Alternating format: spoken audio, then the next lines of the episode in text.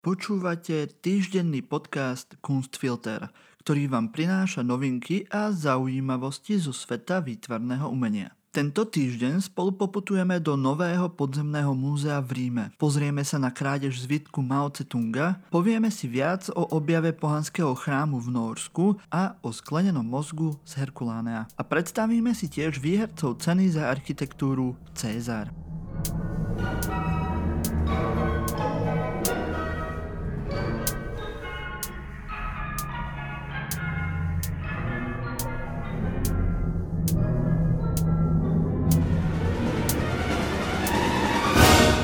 Začneme však krádežou, ktorá sa stala koncom septembra v Hongkongu. Traja muži vtedy vykradli byt známeho zberateľa umenia a odniesli si 24 tisíc známok, 10 bronzových mincí a 7 kaligrafických zvitkov v hodnote až 645 miliónov dolárov. Polícia túto krádež považuje za najväčšiu lúpež v histórii Hongkongu. Jedného z týchto mužov sa polícii podarilo minulý týždeň vypátrať po tom, čo sa pokúšal predať časť zbierky. Kaligrafický zvitok bývalého čínskeho lídra Mao Tse-tunga mal vyčíslenú hodnotu až 300 miliónov dolárov. Jeho cena však po tejto krádeži rapidne klesla keďže zlodej zvitok prerezal na polovicu. Podľa hongkongskej polície to urobil preto, aby sa dal takmer 3 metre dlhý zvitok lepšie uskladniť a ukazovať potenciálnym kupcom. Pri pokuse o predaj bol zadržaný aj kupec, ktorý mal za zvitok zaplatiť 65 dolárov, keďže si myslel, že ide o falzifikát. Okrem zvitku bola zberateľovi Fu Hung Xiaovi odsudzená aj čínska poštová známka z roku 1968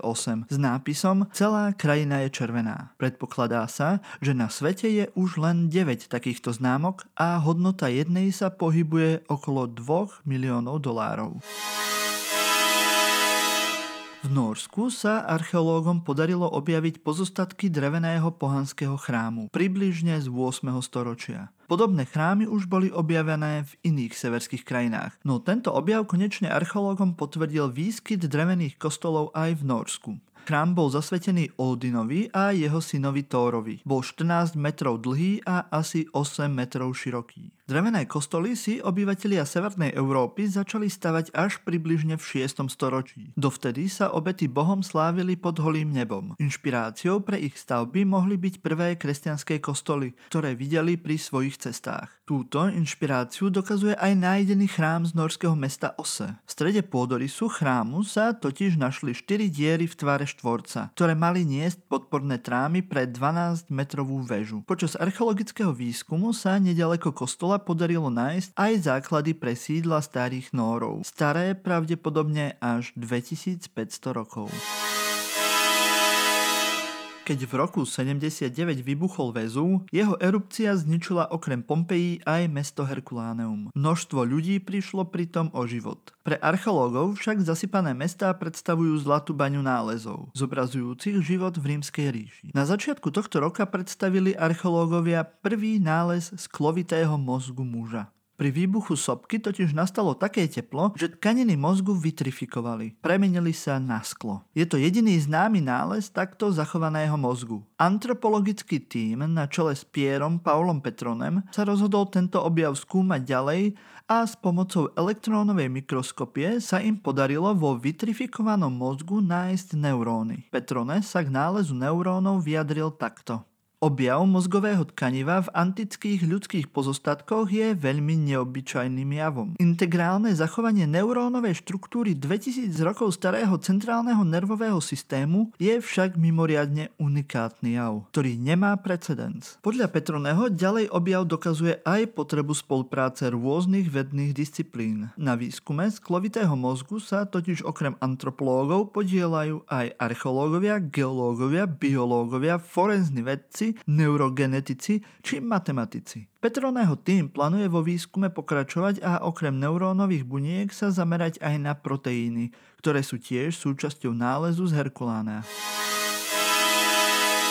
V Ríme v roku 2018 pri rekonštrukcii obytnej budovy odhalili antickú dlažbu, starú asi 2700 rokov. Po dvoch rokoch výskumu sa majitelia stavby rozhodli, že na zachovanie a prezentáciu rímskej mozaiky vybudujú podzemné múzeum. Piero Cocco Ordini, riaditeľ realitnej a developerskej spoločnosti, ktorá obytný komplex vlastní, povedal, že múzeum v obytnej budove je unikátnym archeologickým projektom, na ktorom spolupracovali s etablovanými odborníkmi. Mozaiku nazval skrytou truhlicou s pokladom, tisícročným svetkom našej minulosti. Archeológovia sa zhodli, že na mieste dnešného rezidenčného komplexu Aventine Hill stál rímsky domus. Obytný dom pre vyššie postavených Rimanov. Zem pod mozaikovou dlážbou musela byť pred stavaním zarovnaná, aby sa vytvoril veľký obytný priestor. Čiernobiela mozaika s prevažne geometrickými vzormi bude sprístupnená verejnosti už budúci mesiac. Doplňať ju budú multimediálne projekcie na stenách, ktoré návštevníkom umožňa preniesť sa v čase a spoznať históriu rímskeho bývania. Poznáme najlepšie stavby roka. Uplynulý týždeň sa odovzdávali ceny za architektúru Cézar. Slovenská komora architektov odovzdávala ocenenia za najlepšie architektonické diela už po 19 krát. Cieľom súťaže je podpora a propagácia kvalitnej slovenskej architektúry, čo je podľa vyhlasovateľa súťaže mimoriadne dôležité práve v tomto období, kedy čelíme viacerým globálnym problémom. Heslom tohto ročníka je hashtag Hashtag priestor pre architektúru. Dobré architektonické riešenie nielen obytných, ale aj verejných budov a exteriérov by totiž mal byť podľa Slovenskej komory architektov záujmom verejnosti a aj samozpráv. Porota zložená zo šiestich domácich aj zahraničných architektov sa zhodla na tom, že tento ročník bol mimoriadne dobrý, o čom svedčí množstvo prihlásených kvalitných architektonických diel. Z nominácií porota vybrala víťazov v šiestich kategóriách. V kategórii rodinné domy vyhral letný dom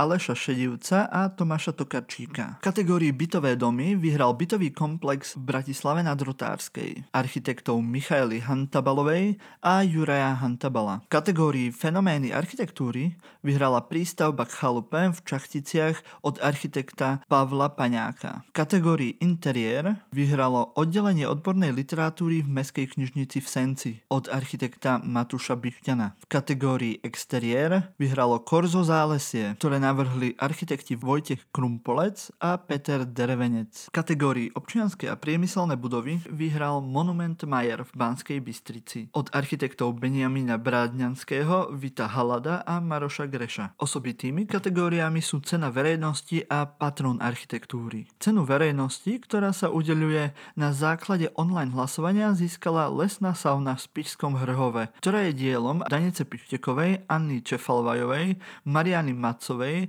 a Veroniky Michalíkovej. Ocenenie patron architektúry nie je určené pre konkrétne architektonické dielo, ale pre miestnu samozprávu, inštitúciu či osobnosť, ktorá sa zaslúžila o rozvoj architektúry a stavebnej kultúry na Slovensku. Výťaza v tejto kategórii vyberá predstavenstvo Slovenskej komory architektov a v tomto roku ju získalo mesto Trenčín. To je podľa komory architektov nasledovania hodným príkladom toho, ako by mala samozpráva pristupovať k významným verejným investíciám v oblasti architektúry? Na tomto mieste by sme vám priniesli pozvánky na vernisáže a udalosti v nadchádzajúcom týždni. Ale od čtvrtka 15. oktobra je vyhlásený zákaz hromadných akcií. Tak vás iba vyzveme, aby ste, kým je ešte možnosť, navštívili svoju obľúbenú galériu. Pokiaľ ste tak ešte neurobili, môžete si vypočuť taktiež aj 75. diel Politicastu Silný výber, ktorý vyšiel v nedelu. Nájdete ho na každej vašej obľúbenej podcastovej aplikácii. Počúvali ste týždňový podcast o výtvarnom umení Kunstfilter, ktorý pre vás pripravili Luisa Paliusová, Kristina Slezáková a ja, Martin Jakubčo.